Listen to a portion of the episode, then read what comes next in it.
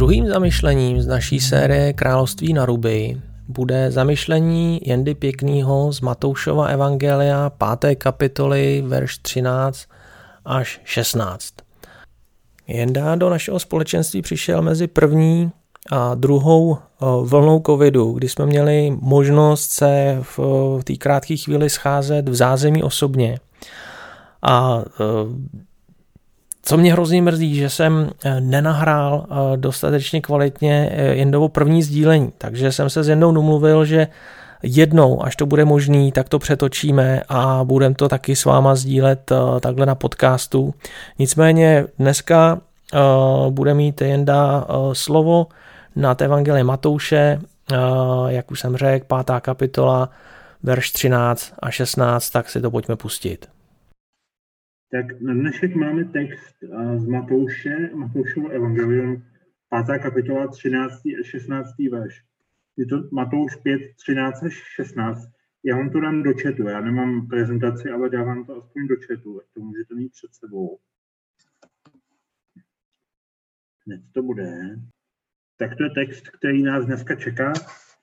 Uh, tak já ho třeba a potom se to můžeme dál podívat.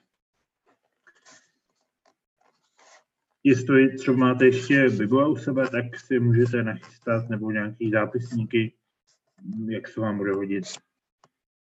Kdyby vás něco zaujalo, tak je dobré si to poznamenat. Já jdu číst. Vy jste sůl země. Jestliže však sůl pozbude chuti, čím bude ofolena. K ničemu již není, než aby se vyhodila ven a lidé po ní šlapali. Vy jste světlo světa. Nemůže zůstat skryto město ležící nahoře. A když rozsvítí lampu, nestaví pod nádobu, ale na svícen a svítí všem v domě. Tak ať svítí vaše světlo před lidmi, aby viděli vaše dobré skutky a vzdali slávu vašemu Otci v nebesích. Tak pro dnešek máme jenom takhle celkem krátký oddíl. Uh, není to nějaký dlouhý, ale je tam docela dost myšlenek, takže myslím si, že si s tím vystačíme. Uh, nevím, jestli jste si zkusili někdy představit svůj život bez soli. Uh, asi všichni Češi známe filmovou pohádku Sůl na zlato. Víme, jak to tam dopadlo. žádné koření na světě nedokázalo tu sůl nahradit. Ten král té pohádce byl ochoten za pytlík soli dát vůz plný zlata.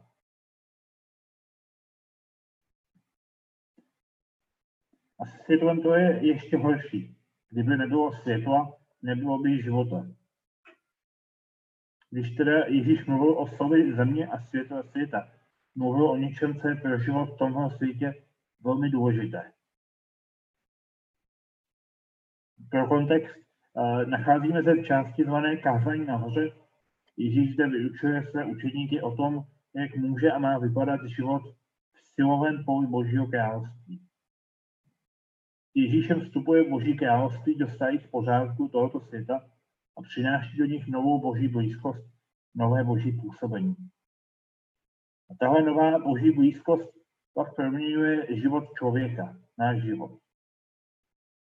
A právě v tom celém kázání na hoře, minule jsme s ním začali a ještě budeme dvakrát nebo třikrát pokračovat, tak Ježíš tady ukazuje, jakým způsobem se to projevuje v životě. Když se někdo stane učedníkem království, učedníkem Kristovým. Ježíš říká, vy jste svůj země, vy jste světlo světa. Kdože je to tu a světlem? Ježíš to říká učedníkům. To nám možná zní překvapivě. Možná bychom čekali, že něco takového stáne Ježíš sám na sebe. Tak to i vlastně jednou udělal. V Janově evangeliu čteme, že on sám o sobě řekl, já jsem světlo světa. Kdo mě následuje, nebude chodit ve tmě, ale bude mít světlo života. To se nám nějak rozumí lépe. Pokud věříme, že Ježíš přišel od Boha, aby přinesl Boží milost, pak je oprávněné, když sám sebe nazývá světlem světa. On to skutečně udělal a přinesl světlo božího milosrdenství a naděje do té kruté reality hříchu, smrtelnosti lidského života, do toho, co je kolem nás. Ale Ježíš na tomhle místě říká, vy jste sůl země, vy jste světlo světa. Když se díváme na hlouček Ježíšových učedníků v evangelích, čteme o nich v různých příbězích, a vidíme, jak v jednotlivých příbězích reagují a co tam dělají, tak nám přijde, že se o nich dá říct mnohé, ale ne to, že by byli solí a světlem světa. Ježíš s měl hodně práce. Oni místo, aby solili a svítili, tak nejdřív sami potřebovali světlo. Sami potřebovali dochutit tou solí. Ale přesto je právě tak Ježíš nazývá. A možná bychom taky čekali, že, že to bude pojato jako výzva. Že bychom měli být solí a světlem. Jakože nám to ještě pořád nejde. Ježíš ale říká, vy jste sůl země, vy jste světlo světa. Jste, ne že jednou snad budete, až k tomu dorostete. Je to zároveň pozoruhodné a zároveň pozbudivé, jak nás Ježíš vidí nejen jako ty stále nedokonalé, kterým pořád mnoho chybí do božího obrazu. On nás vidí i v té hotové podobě. Vy jste svou země, vy jste světlo světa. Mnoho jim scházelo a nám také mnohé schází. Ale přesto nás Ježíš tak nazývá. Viděl více a dále. Viděl mnohem dále, eh, než oni mohli vidět sami.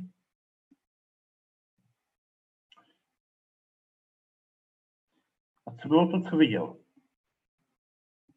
Sůl a světlo přináší užitek světu, eh, ale není to o nějakých kvalitách těch učedníků. Oni nebyli zbožnější, ani nějak učenější, nějak kvalitnějšími lidmi než všichni ostatní.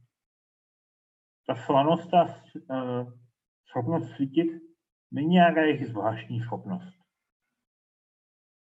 To jediné, a vlastně to, co je rozhodující, je to, že spojili svůj život s Kristem. Kristus je v Bibli jednoznačně označován jako světlo světa. A Ježíš vysloví velmi pozbudivou věc. Pokud jste se mnou, pokud jste moji, pokud mi věříte a jdete za mnou, má sůl a mé světlo bude ve vás. Ale ne, a nejen to, že vy sami je radostně přijmete, ale taky to znamená, že uh,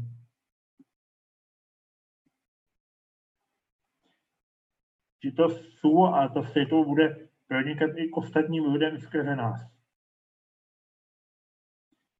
Ježíš tady říká, že pokud jsou solí země a světlem světa, tak mají podíl na jeho službě. Tak jako Ježíš sloužil lidem, tak mají stejně i učedníci sloužit si.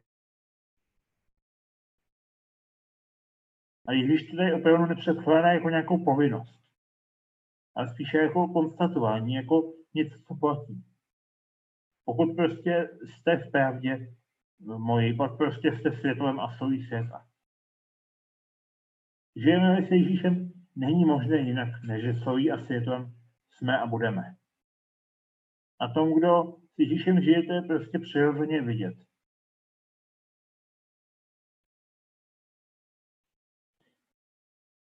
Pořád, když jsem o tom přemýšlel, nebo často od, od tomhle textu přemýšlím, tak pořád si říkám, jestli to není příliš velká odvaha od Ježíše, že věřil, že ten, kdo jeho bude šířit chuť a světlo.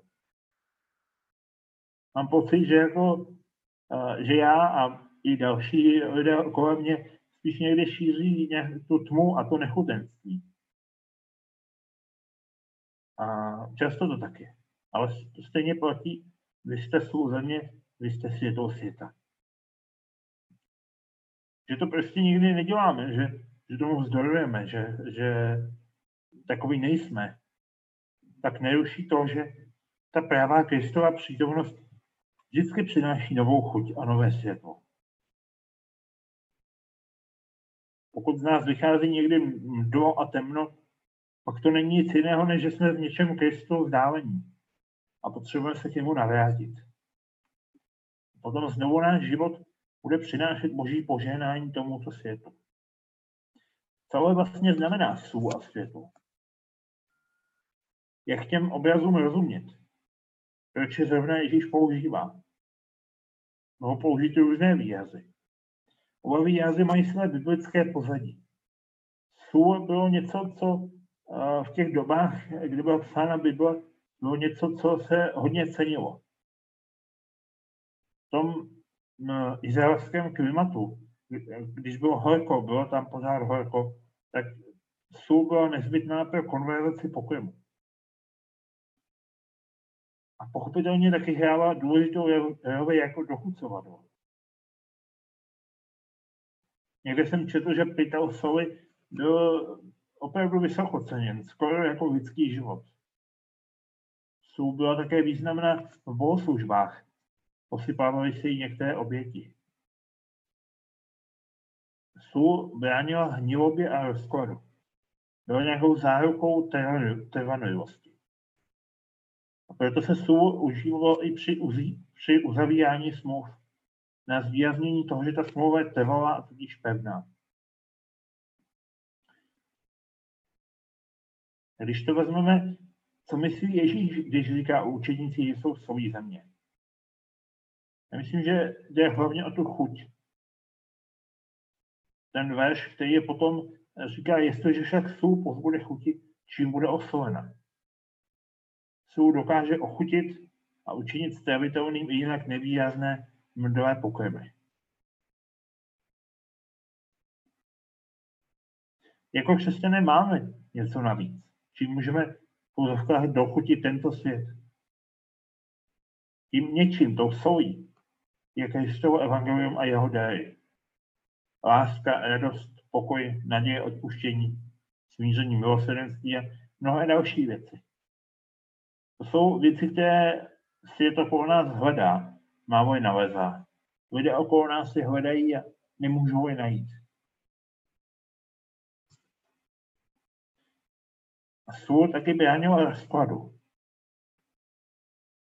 Možná je příliš troufalé tvrdit, že přítomnost křesťanů ve světě podobně brání všeobecnému rozkladu. A můžeme říci, že tou silou, která rozkladu brání, je zase to Kristovo evangelium. Všude tam, kde se dostane ke slovu, tam se věci mění. Tam si lidé odpuštějí, odpouštějí, hledají cesty k usmíření, stávají se více pro druhé. Už nejde o lidskou nevraživost, závist nebo žálivost.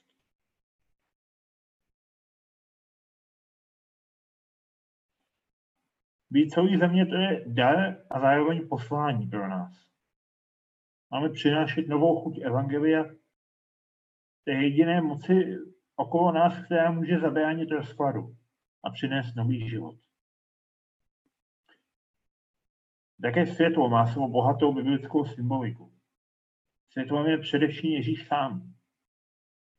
Už proroci vyhlíželi příchod světla, které zváží do temnot lidského hříchu.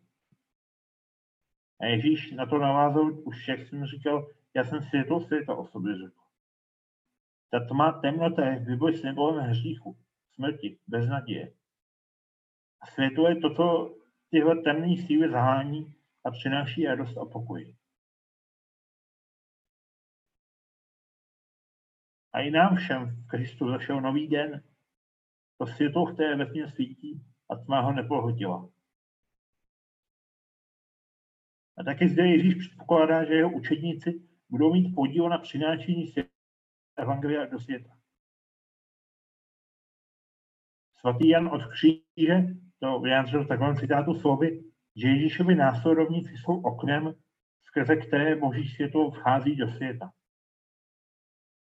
Jiný citát zase říká, že Kristus nemá ve světě jiné ruce, než jsou ruce jeho učedníků. Můžeme to povědět i dnešními slovy, že Kristus nemá ve světě jiný nosič svého světla, než své učedníky.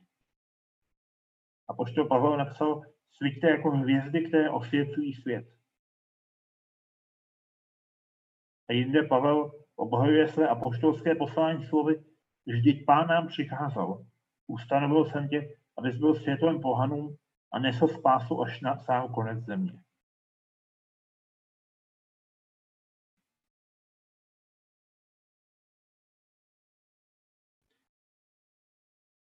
Kristus ale předjímá i možnost, že, že se křesťané svému poslání vzdáví. Sůl může být zmařena, jestliže však sůl pozbude chuti, čím bude oslovena. K ničemu již není, než aby se vyhodila ven a lidé po ní šlapali. Je vůbec možná, aby sůl pozbyl své chuti? Ta sůl v těch dobách Ježíšových se často mísila s různými nečistotami, které kvalitu soli znehodnocovaly. Vznikaly už při těžbě. Byly to různé příměsi vápence nebo sádry. A když pak se uh, ta sůl nějak uh, znehodnotila, nebo vlivem které spustila, tak zbyl ještě bílý prášek, ale bez chuti a bez užitku. Podíval se možná už skutečně jenom na pevnění cest. Tak můžeme přemýšlet, co to znamená pro nás jako pro křesťany, když ztratíme chuť. Podobně i světlo, které má svítit, může být schováno pod nádobu. Pak nesvítí kolem a vlastně samo brzy zhasne. I ten plamen Evangelia, který máme v sobě, který je takovým darem pro nás, tak nás může nějak vyhasínat. Často se to děje, když nemáme živý vztah s Kristem, když uh, nevěříme uh, tou živou vírou a když prostě jde o náboženství a ne o tu víru. Když jde spíše o to nějak se sám sebe uspokojit, než o to, abychom nějak zápasili nebo hledali další lidi, kteří jsou hladoví po, po té zvěstí o Kristu.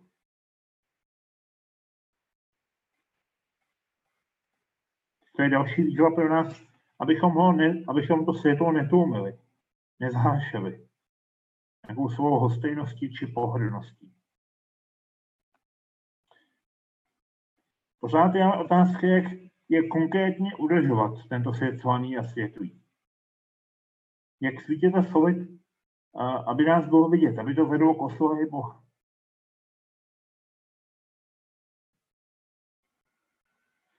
Jak to dělat, aby lidé viděli naše světlo a ochutnávali naší slanost. S hledání odpovědi na tu otázku mi pomohl pastor Tim Keller, napsal mnoho knížek, založil několik zborů. A když se připravoval na založení zboru, tak si kladl stejné otázky jako my teď. A pořád jim věnuje hodně času a právě i několik knížek je, je o tom, jak, jak si ty otázky kladou. Některé myšlenky teď budu citovat od něj. Myslím, že to, co je zásadní, je, aby naše srdce bylo neustále proměňováno Kristem. Jenom tehdy, když nás Bůh pracuje a působí změnu, tak jenom tehdy můžeme být celý a světlem. Tak bych na závěr chtěl ukázat tři oblasti, ve kterých potřebujeme být Kristem proměňování jako jednotlivci jako církev, abychom byli tím světlem a tou solí. Chtěl bych ukázat na tři potřeby, které máme. První potřeba je pokojnější srdce. Pokud nám jde o to, abychom našemu okolí byli světlí, pak potřebujeme být vůči tomu okolí pokojnější.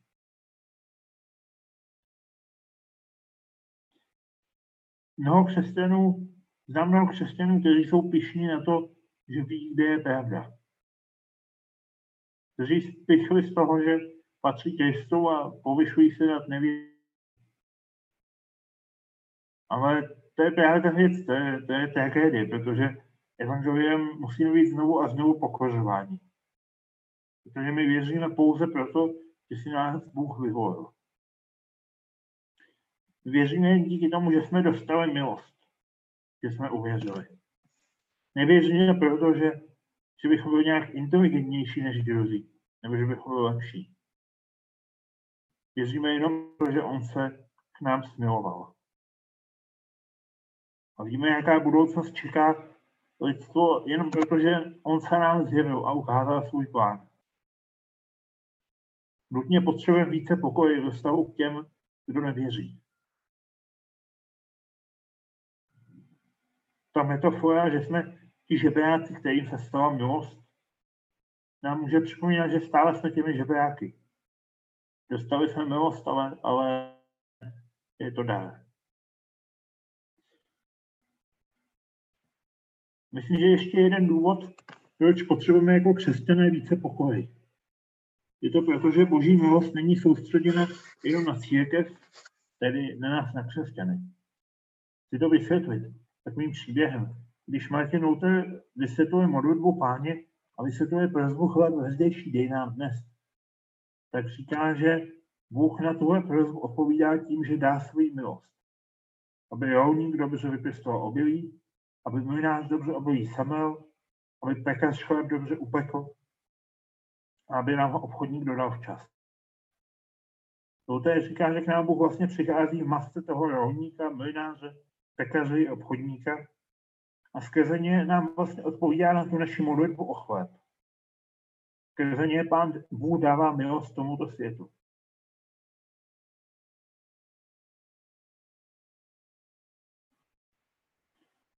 Bůh může dávat svoji milost skrze každého člověka. Skrze toho, který hledá, který není plně věřící. To, že pekař upeče dobře chleba, nebo že mlinář dobře namluje mouku, to, to je nespasí, ale oni se třeba i nevědomky stávají božími posly, skrze které pán Bůh působí milost. Oni působí dobro a to dobro plyne z božího srdce. A zároveň ukazuje na dobrého Boha.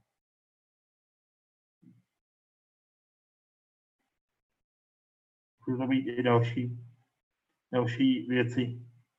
Jenom chci na tom ilustrovat, že, že Bůh se nás dotýká nejenom skrze nás věřící.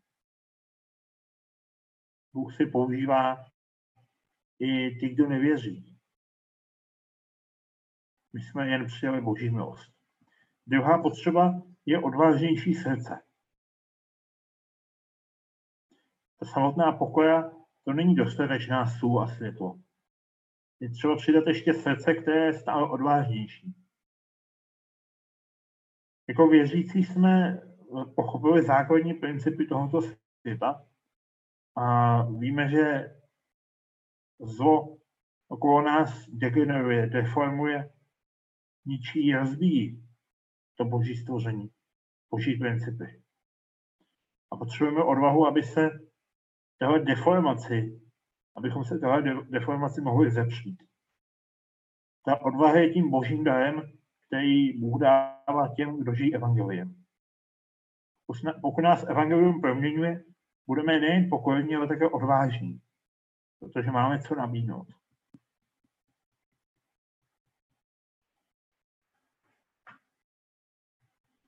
A možná tím prvním krokem odvahy je právě to, že se nesmíříme s tím, že lidé neznají Pána Ježíše jako svého spasitele. Ta odvahy vyplývá misie a evangelizace. Jsou tady i další rozměry. Potřebujeme odvahu, abychom společnosti okolo nás přinášeli boží principy, abychom pojmenovali zlo zlem a nepravost nepravostí. Máme se ptát, co Bůh chce, abychom v té situaci, která okolo nás dělali my. Máme být těmi, kdo s odvahou a pokojou vykročí, kdo um, ukazují na důležité principy. Máme být těmi, kdo budou rozvíjet tu mentalitu konzumu okolo nás, která je stále přítomná. Máme učit lidi okolo nás vděčnosti a štědrosti. Máme mít zároveň pokoju a zároveň odvahu a rozhodnost.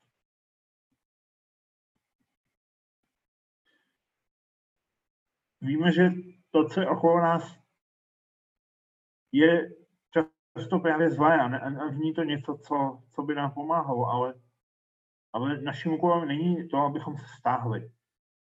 Nějak čekali, než půjdeme do nebe, nebo než prostě se něco stane. Ale máme být těmi, kdo, kdo jdou podem okolo nás a prostě jsou připraveni jim pomoci.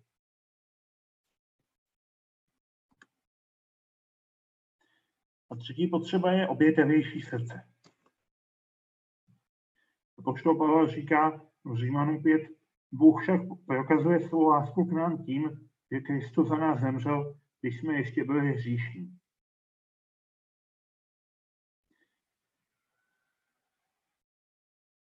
Hmm.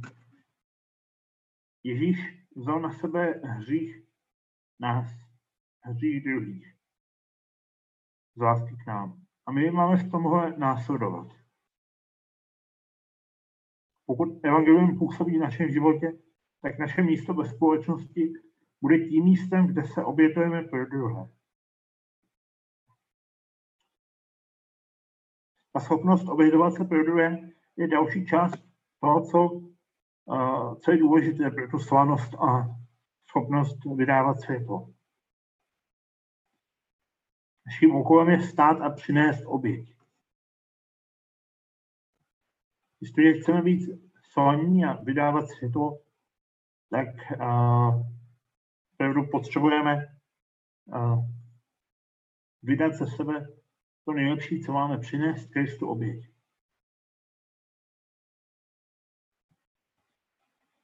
Na závěr takové svědectví jedné ženy, kterou ve své přednášce zmínil pastor Tim Keller právě. Jednou ona žena přišla k němu do kostela a on se jí ptal, co jí tam přivádí. Řekla mu svůj příběh, že v práci udělal velkou chybu a zasloužila si vyhodit. Ale její šéf šel za svým šéfem a vzal to na sebe. Ne, že by nějak halo, to samozřejmě ne, ale řekl, že on ji nedostatečně připravil nedostatečně motivoval, nedostatečně kontroloval a tak dále. A určitě to pro něj znamenalo jistou ztrátu dobrého jména, možná i více. Ona za ním pak zašla a děkovala mu a opakovaně se ho ptala, proč to udělal. A on odpověděl několikrát na to, že je to normální, že tak by se mělo mezi lidmi fungovat. Ona to pořád nechápala a měla různé otázky k tomu. A on jí pak mohl svědčit o Kristu. Mohl říct, že něco podobného udělal někdo i pro něj. Řekl, že je křesťan, že to pro něj udělal Ježíš Kristus.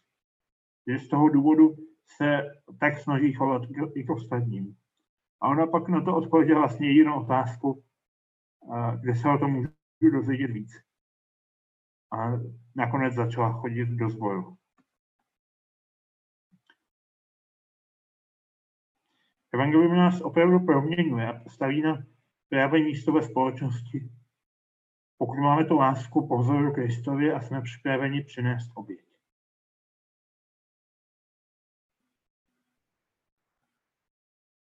Tohle všechno Evangelium působí a, a i na nás, a, jak v tom budeme stát.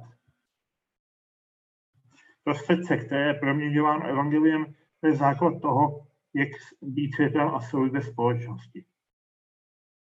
Když naše srdce bude proměňováno evangeliem, pak budeme pokorení, odvážní i obětaví. Pak to bude i slanost a světlo. A když to bude slanost a světlo, tak díky boží milosti lidé uvidí naše dobré skutky a zdají slávu Bohu. Tam píše na závěr textu. Amen.